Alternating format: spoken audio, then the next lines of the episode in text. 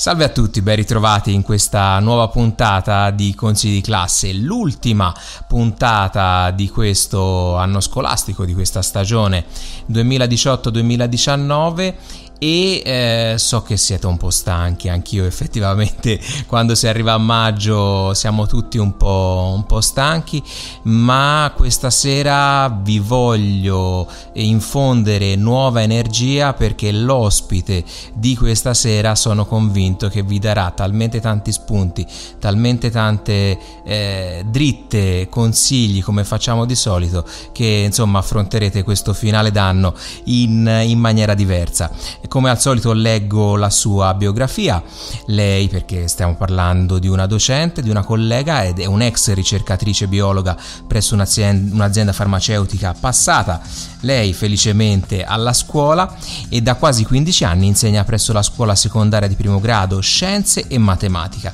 Trova nel digitale, nella didattica capovolta, e poi ovviamente con lei parleremo anche di questo, uno strumento per garantire la partecipazione di tutti e migliorare la relazione tra gli studenti. Gestisce il sito repository e la pagina Facebook Capovolgi le Scienze, che vi consiglio anche di visitare, e il suo canale YouTube destinati alla condivisione di video lezioni e tutorial per studenti e docenti. Da 5 anni è vicepresidente dell'Associazione Italiana per la Didattica Capovolta volta Flipnet, è animatrice digitale come me e si occupa di formazione docenti nell'ambito del Piano Nazionale Scuola Digitale, della Flip Classroom e della didattica per competenze. Amministra insieme ad altri docenti il gruppo Facebook La Classe Capovolta, anche qua se non siete iscritti iscrivetevi che conta più di 56.000 membri e eh, una mm, felice novità è coautrice insieme a Chiara Spalatro, eh, salutiamo Chiara che è stata nostra nostra ospite nella scorsa stagione di due manuali Ericsson che si chiamano Didattica capovolta, Matematica, Scienze e Italiano, Storia e Geografia, in cui oltre alla parte metodologica sono presenti anche dei percorsi didattici completi in flipped classroom per la scuola, la scuola secondaria di primo grado. Quindi è con noi stasera Grazia Paladino. Ciao Grazia. Ciao Alessandro, che bella presentazione. Eh? ti, ringrazio, ti ringrazio di avermi invitato e mi fa sicuramente molto piacere fare questa chiacchierata con te in questa mezz'ora di eh, dialogo. Allora, allora, cosa, di che cosa vuoi, par- eh, vuoi, parlare? Allora, siccome ti ho introdotta e abbiamo parlato all'interno della, della tua bio di didattica capovolta, di flipped classroom eh, e ne avevamo parlato un po' in precedenza anche nella puntata con, eh, con Chiara, ehm, io vorrei sapere da te come la didattica capovolta, quindi la flipped classroom, eh, permette di esercitare le competenze trasversali e disciplinari e se possibile poi, eh, grazie, entriamo anche su quelle cose che vogliamo sfatare una volta per tutte sulla, uh, sulla Flip Classroom perché ci sono talmente tante cose che girano in rete e che sono totalmente false rispetto alla Flip Classroom che secondo me vale proprio la pena eh, ribadire ancora una volta che si tratta di falsità e di bufale. Sì, eh, allora guarda, ti racconto un aneddoto, eh, come ho trovato la didattica capovolta. Io stavo appunto studiando, stavo finendo il master in didattica, in psicopedagogia e didattica dei disturbi dell'apprendimento e cercavo appunto una metodologia diverse metodologie didattiche inclusive per l'insegnamento della matematica e eh, tra le tante ho appunto trovato questa Flipper Classroom, ancora non esistevano manuali eh, in lingua italiana e, e quindi mi sono mh, incuriosita, ho comprato i libri di Bergman e Sam appunto sono i pionieri della didattica capovolta e ovviamente l'ho provata, ho sperimentato sui miei allievi, sui miei alunni eh, la didattica capovolta. E mh, funzionava, cioè io riuscivo a seguire tutti i ragazzi, eh, anche quelli con disturbi dell'apprendimento, con delle disabilità, eh, ognuno con i suoi tempi di, di apprendimento, perché la didattica capovolta nasce proprio come una didattica didattica inclusiva perché ehm, nelle scuole, sebbene appunto eh, Bergman eh, la utilizzava in scuole che sostanzialmente diverse da quelle nelle quali eh, operiamo noi docenti italiani, però eh, erano scuole, sono scuole in cui c'è molta dispersione, comunque c'è disagio. E, ehm, con, con, con, i ragazzi la didattica capovolta funziona. Funziona perché? E, e qui sfatiamo, uh, sfatiamo i miti. Eh, l'utilizzo delle video lezioni o l'utilizzo delle, dei learning object diversi, perché po- possono essere anche mh, parti di book o, o, o, altro, che i docenti comunque selezionano appositamente per i propri eh, studenti, quindi diciamo che non c'è uh, un mettere eh, eh, allo sbaraglio lo studente o il bambino quando parliamo di eh, didattica capovolta alla scuola primaria, ma c'è un mm. accompagnamento eh, perché il, il video è scelto o ancora meglio eh, realizzato appositamente pensato per quella determinata classe e, o, o, se ad esempio i, ehm, eh, i, i docenti utilizzano eh, dei eh, video degli altri è chiaro che de- li devono visionare prima perché devono essere proprio adatti, adatti alla classe, certo. E, un, un, mito da sfatare, un primo mito da sfatare è quello che vede i ragazzi eh, a studiare da soli. Eh, questo è, è, vero che i ragazzi sono messi a studiare da soli, a vedere la video lezione da soli, ma questo è uno stimolo per i ragazzi, perché è chiaro che quando un ragazzo viene messo a eh, studiare, a visionare, quindi a poi è uno studio comunque, eh, la video lezione eh, fa uno sforzo di comprensione Ovviamente è un primo apprendimento. Eh,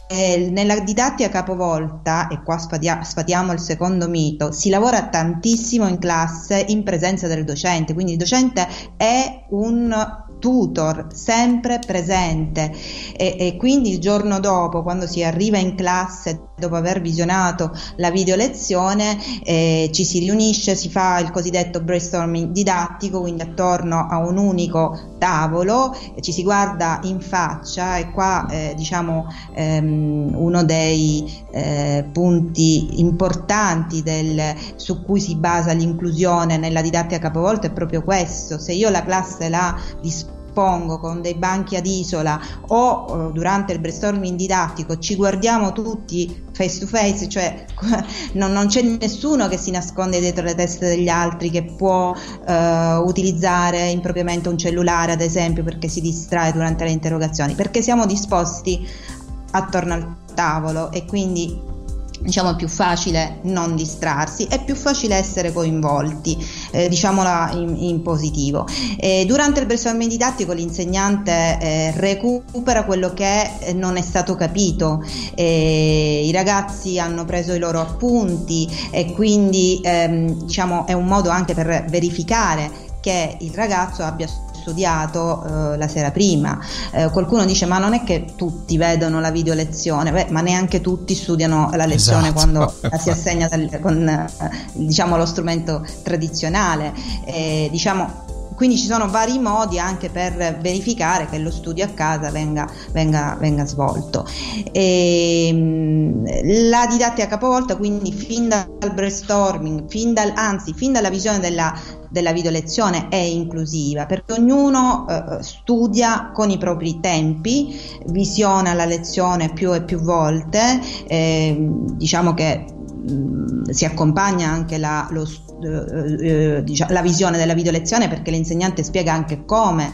deve essere eh, visionata, eh, parcellizzare la video lezione in eh, più parti, prendere appunti attraverso eh, le varie indicazioni, le segnalazioni, quindi le evidenziazioni, le, le parole chiave che compaiono nella, nella video lezione, quindi diciamo che poi si insegna anche eh, si esercita la competenza anche dell'imparare a imparare fin dalle prime battute, quindi dai primi apprendimenti, perché si insegna a saper prendere appunti, a saper realizzare una mappa concettuale, mentale, a secondo insomma anche delle preferenze dell'insegnante, ma anche uh, della, mh, dello stile di apprendimento eh, dei, dei, degli studenti. Io devo dire non obbligo mai uno studente a utilizzare un modo o un altro di prendere appunti perché so che per esempio Molti ragazzi preferiscono le mappe concettuali e, e, preferiscono realizzarle da sé la mappa concettuale, ma ovviamente il ragazzo deve sapere come realizzare una mappa concettuale. Non puoi dire al, al ragazzino eh, guarda, prendi appunti, realizza una mappa se non hai spiegato cos'è come una mappa fa, concettuale, certo. la differenza anche con una mappa mentale, ad esempio.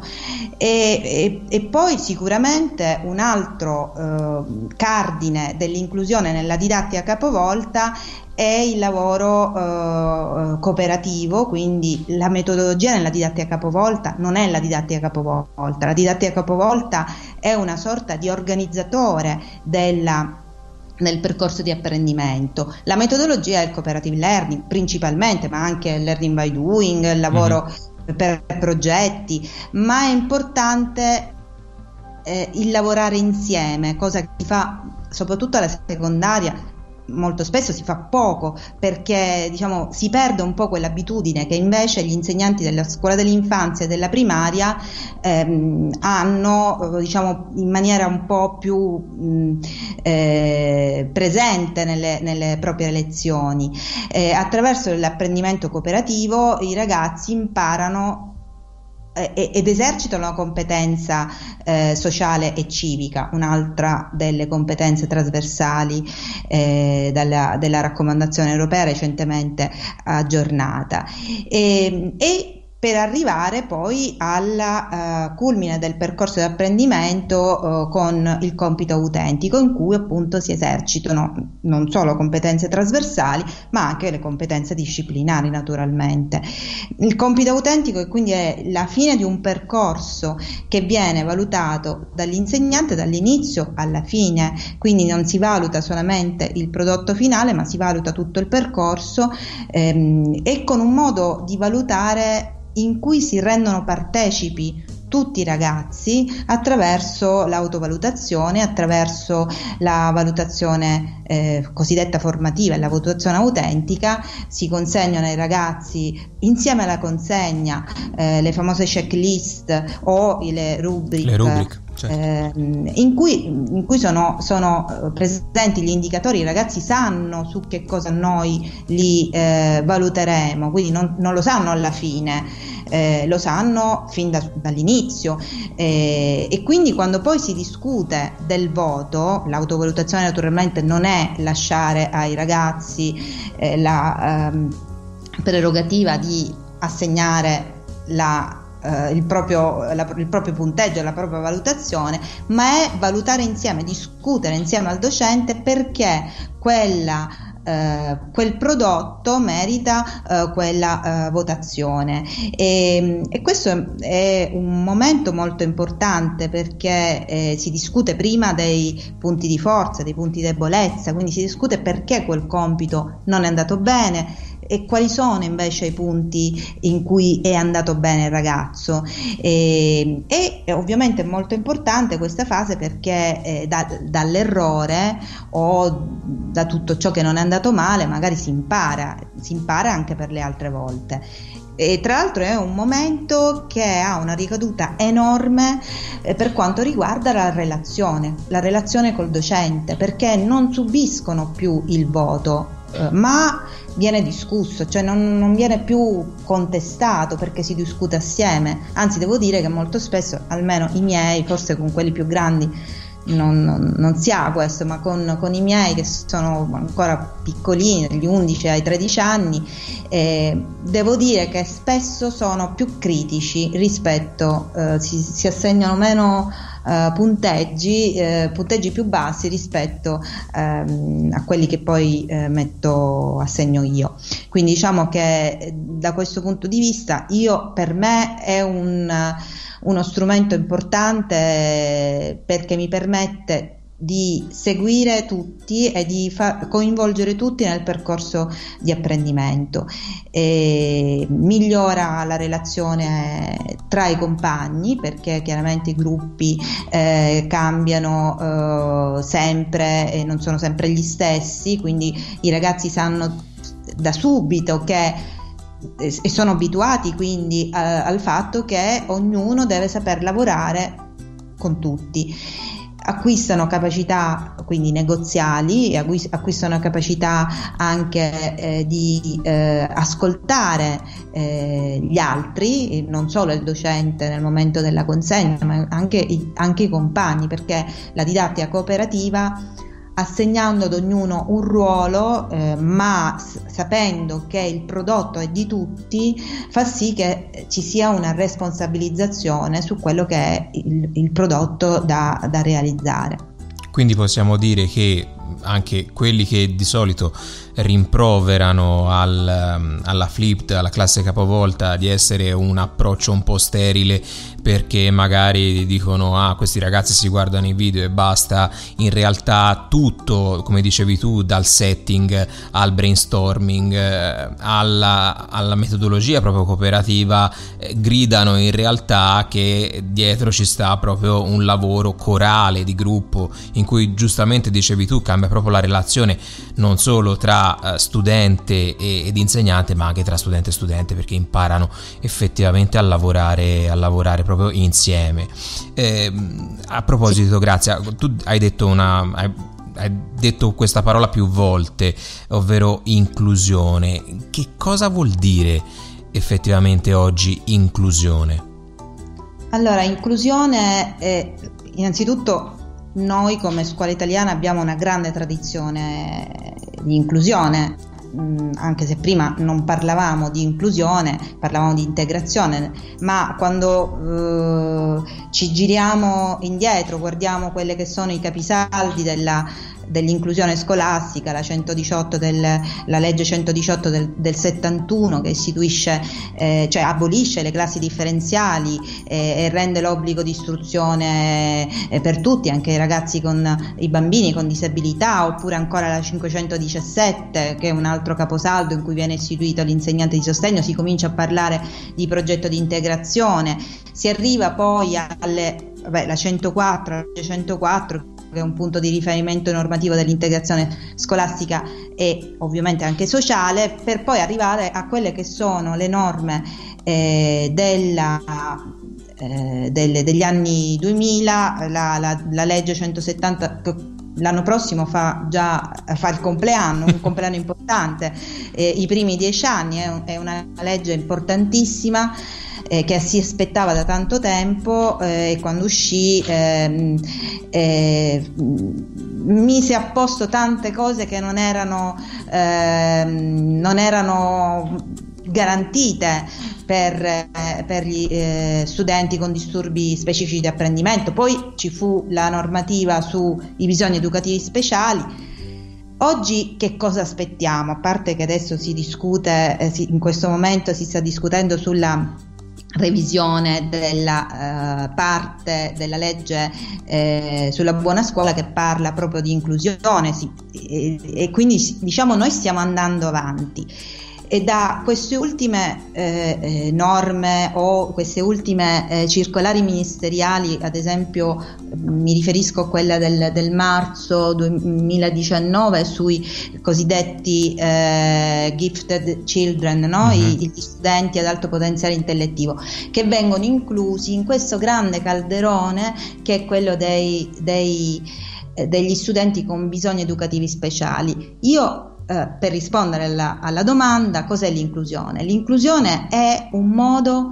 per garantire la part- l'inclusione scolastica, la partecipazione e l'apprendimento a tutti, a tutti coloro che hanno dei bisogni educativi speciali, perché tutti siamo speciali, tutti abbiamo dei bisogni educativi. Cioè quando noi parliamo è bruttissimo parlare per acronimi, no? molto spesso nei consigli di classe, ah, BES, così dobbiamo fare il PDP, eccetera. Ma in realtà dovremmo riflettere sul fatto che ognuno di noi nella nostra vita in qualche momento è speciale. E quindi l'idea verso cui, e, e, credo che comunque anche in Italia ci stiamo andando, perché se si leggono queste norme stiamo andando verso, verso questo tipo di visione, è che categ- dovremmo abolire le categorizzazioni per poter abbracciare tutti in un modo di fare didattica in cui io non devo adattare qualcosa, non devo essere obbligato a scrivere un documento che poi si chiama PDP. Eh, cioè non c'è qualcosa che mi deve obbligare come docente, perché io docente, se comincio a utilizzare delle metodologie cosiddette attive, non solo la didattica capovolta, ma ce ne sono tante metodologie attive, cioè metodologie che rendono partecipi tutti i ragazzi, ma non curvando i curricula, ma eh, progettando fin dall'inizio. Dove sto arrivando? Sto arrivando a quelle che sono eh, le cosiddette linee guida dell'Universal Design for Learning. Di cui abbiamo parlato, tra le altre cose, di, nella scorsa puntata.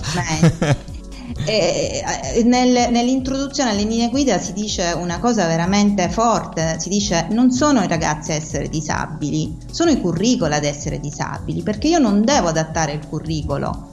ma devo fare in modo di osservare la mia classe, i miei studenti, chi ho nella mia classe, chi c'è nella mia classe, di che cosa ha bisogno Paolo, di che cosa ha bisogno eh, Loredana, Mario, cosa, cosa prefer- come preferirebbero eh, che ehm, fruire la loro lezione. E arriviamo ai principi dell'Universal Design for Learning. No? Il, il, primo principio dice eh, la, mm, la, eh, fornire molteplici mezzi di rappresentazione. Cosa significa? Cioè, eh, nelle linee guida si parla del cosa dell'apprendimento. Cosa vuol dire? Che in base a chi ho in classe, io non posso utilizzare sempre e solo il libro oppure solo la video lezione, ma devo fornire una molteplicità di mezzi attraverso cui riuscire a raggiungere gli studenti. E il secondo principio cosa dice? Fornire molteplici mezzi di espressione. E cosa significa questo? Significa che non devo stringere i limiti eh, de, di un compito in maniera tale che poi solo pochi possono farlo perché il modo di apprendere dei nostri studenti è molteplice, così come il nostro modo di insegnare, cioè esistono stili di apprendimento così come esistono stili di insegnamento, certo. non siamo tutti uguali anche in questo, e quindi non eh, diciamo costruendo, cioè abbattendo i, i, paletti di un recinto fisso eh, che è il, il, compito, io faccio sì che quelle, quegli obiettivi di quel compito vengano raggiunti da tutti per poi arrivare al cosiddetto al terzo principio del, su cui si basa l'universal design che è fornire molteplici mezzi di coinvolgimento. Cosa significa questo? Ho una classe in cui ci sono 5 ragazzi con eh, difficoltà di apprendimento, 3 ce li ho certificati, 2 non ce l'ho, allora che faccio con questi che non hanno la certificazione? Nessuno mi obbliga, però no, adesso facciamo il PDP e allora dobbiamo fare questo PDP. Ma perché devo fare tu- tutte queste cose? Se basta avere, utilizzare una metodologia affinché tutti i miei ragazzi possano essere coinvolti. Ecco, dovremmo eh, cambiare, dovremmo aprire le nostre menti a un modo di fare inclusione che non è quella dell'obbligo eh, di stesura di un PDP entro il 30 novembre, ma è quello della presa eh, in cura, l'iCare di Don Milani, che è ancora validissimo ed è ancora modernissimo. Mm-hmm eh, in questo, questo è, è, l'inclusione, secondo me l'inclusione oggi. Sono, se leggo, se leggiamo queste ultime eh, note ministeriali, io penso che stiamo andando, stiamo andando verso l'universal design, eh, cioè sta entrando le linee guida del CAST, che appunto è un centro del Maryland che mm-hmm. ha studiato negli anni, che è stato fondato negli anni 80, stanno permeando quelle che sono le nostre norme, i capisaldi delle nostre eh, norme che gui- ci guidano eh, e rendendole sicuramente molto più eh, rispondenti a quelle che sono le evoluzioni della, che, che, è l'evoluzione della, della nostra società, del nos- nostro modo di apprendere, del nostro modo di comunicare. Quindi mm, io tra le altre cose invito chi ci sta ascoltando, se non, fatto, se non l'ha già fatto, a riprendere anche la, la, scorsa puntata con Lidia Pantaleo che ci ha proprio illustrato l'Universal Design for Learning e anche quella è stata una puntata direi illuminante, quindi anche tu dici stiamo andando verso questo tipo di, di linea guida, stiamo andando verso questo tipo di approccio eh, con una serie di indicazioni che poi possono effettivamente guidare gli insegnanti nel abbracciare tutti i vari stili di apprendimento. Sì, Esattamente, sì. ok, e eh, la domanda difficile te la faccio, grazie. Eh, come si arriva effettivamente da questa scuola che sta eh, sulla, sulla carta delle linee guida alla, alla, scuola reale, anche passando se vuoi dal, dalla scuola capovolta, cioè come si arriva da, da, questo virtuale se vuoi alla scuola di tutti i giorni, perché effettivamente quello che tanti colleghi eh, dicono è sì ok è tutto molto bello, però poi alla fine entriamo in classe e rifacciamo sempre le stesse cose perché magari non sappiamo, non sappiamo come fare. Allora, eh, innanzitutto forse anche il mio modo di, di vedere la vita, la scuola, io non, non, sono un tipo che mi piango addosso. Allora, io se guardo, se vado, faccio un giro su internet su, o sui gruppi web, vedo eh, moltissimi esempi di scuole bellissime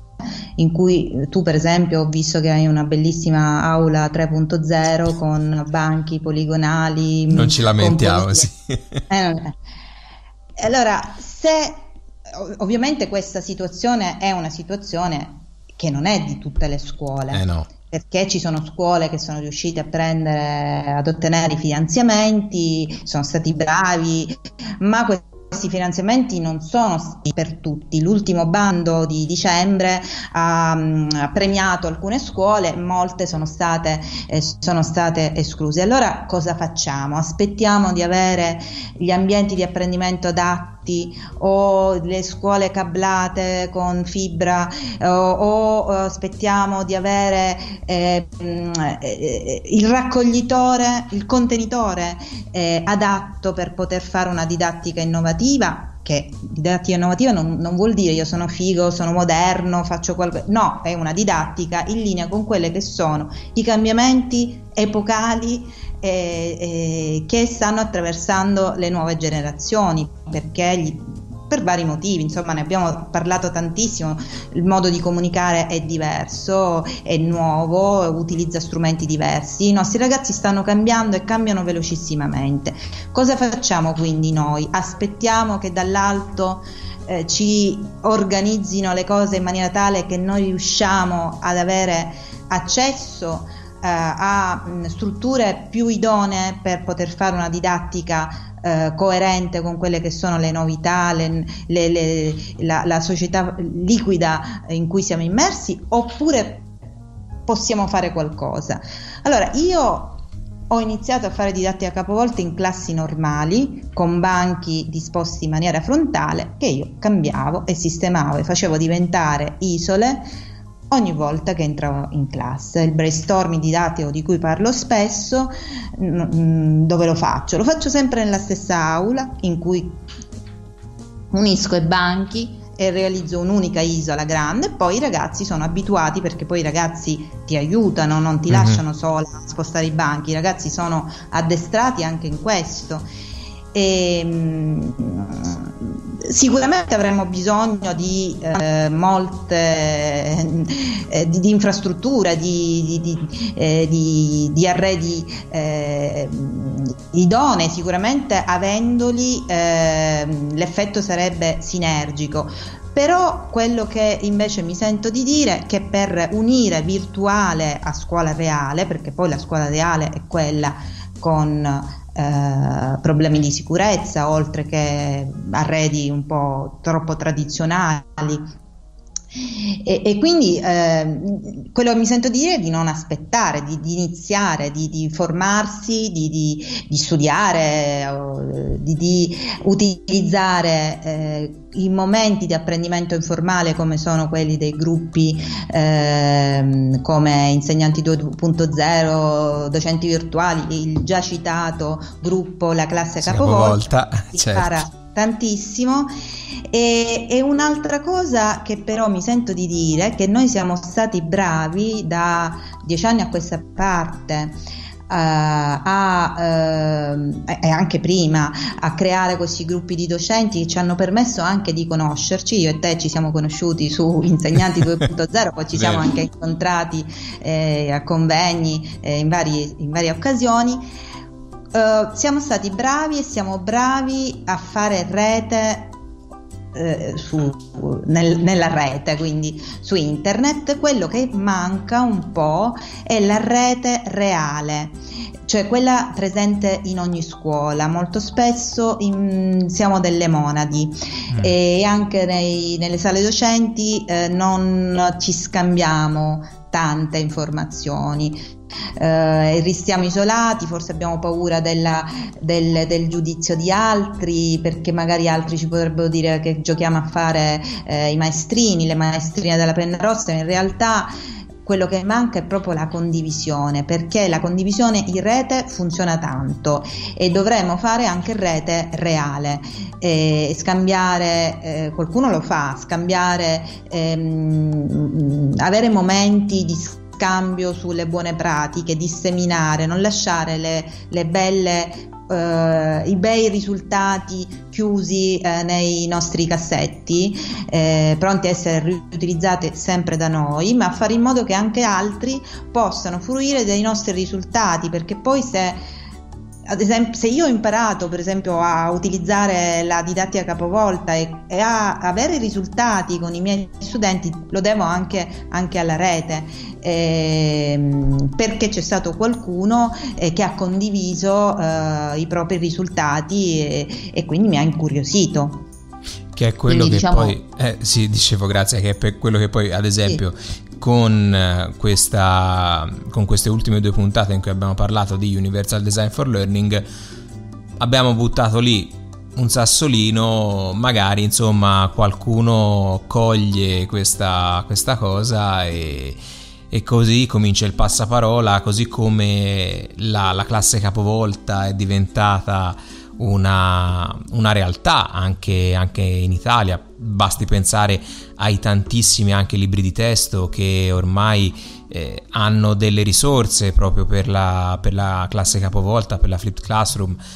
Chissà, magari un domani noi abbiamo iniziato a parlarne, eh, voi che la conoscevate già da più tempo, ovviamente eh, già da diversi anni, ma mh, abbiamo iniziato magari così con un piccolo podcast a parlare di Universal Design for Learning un domani qualcun altro potrà dire ma sai che effettivamente questa cosa eh, funziona. Ti do ragione su...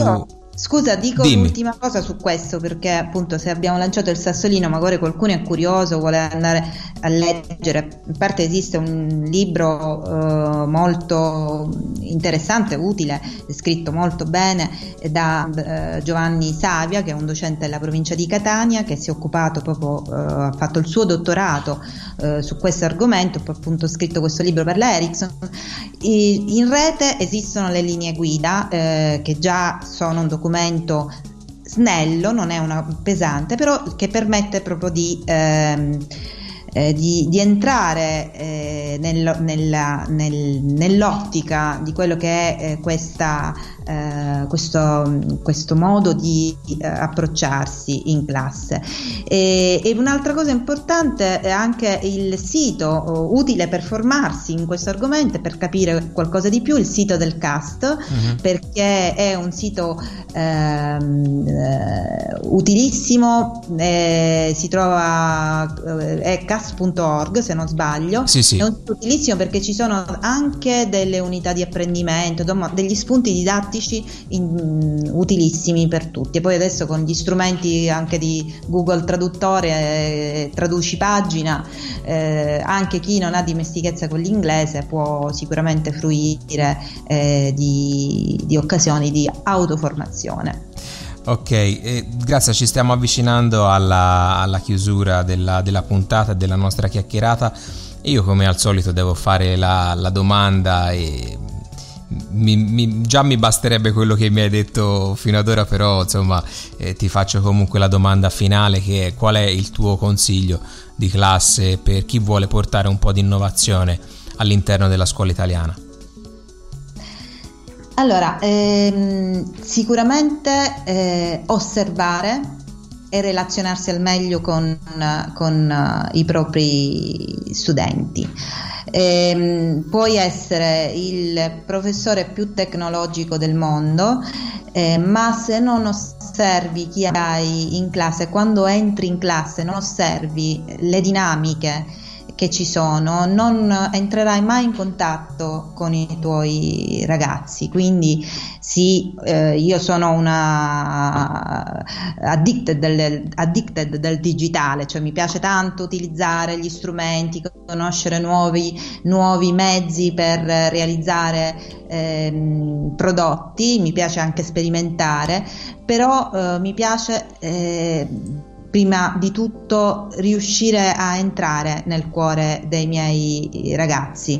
e, e loro questo lo sentono. Eh, loro sentono eh, il fatto che tu ti interessi a loro, che non è un eh, modo eh, diciamo eh, distaccato di fare lezione ma è un modo di eh, in, un modo per partire eh, bene insieme. Perché poi facciamo un percorso il percorso lo faccio io come insegnante lo fanno loro come studenti e deve essere fatto al meglio. Deve essere fatto al meglio conoscendoci e sapendo quelle che sono le esigenze di ognuno. Torniamo al al discorso che abbiamo intrapreso prima del bisogno educativo, perché ognuno ha dei bisogni, a volte sono inespressi, a volte sono chiaramente espressi, ma devono, dobbiamo partire da, da questo, da quello di cui ciascuno di loro ehm, desidera per poter apprendere bene. Grazie, veramente, guarda, sono senza parole, anch'io la, la, penso esattamente come te, la relazione poi se, se, ci pensate è una delle cose più belle di, di, questo mestiere, la relazione tra lo studente e l'insegnante, quando effettivamente c'è un rapporto, un rapporto vero che come dicevi tu nasce anche dall'osservazione e dai, e dai il saper riconoscere appunto i bisogni di ogni, di ogni studente. E grazie di nuovo e è stata veramente una bellissima chiacchierata. Grazie a te. Grazie per avermi invitato, per avermi fatto parlare per mezz'ora. Davvero è stato un piacere. Io a questo punto saluto tutti i nostri ascoltatori, tutte le persone, i colleghi che ci hanno ascoltato fino a questo momento. Con sì di classe si prende una pausa per queste vacanze estive. Tornerà eh, lo spero vivamente a settembre con tantissimi altri colleghi che spero vorranno, come ha fatto Grazia, accogliere il mio invito e venire a raccontarvi qualcosa a livello di innovazione di buone pratiche eh, che tutti i giorni si svolgono anche all'interno della scuola italiana e come prof digitale vi ricordo il canale YouTube, se vi va iscrivetevi, a me fa molto piacere e come sempre la, la pagina Facebook, l'account Twitter, Instagram, insomma ormai vi ho, vi ho abituato, basta cercare prof digitale e qualcosa insomma in rete trovate. Quindi l'appuntamento con consigli di classe è a settembre. Buon fine anno scolastico a tutti voi, a presto!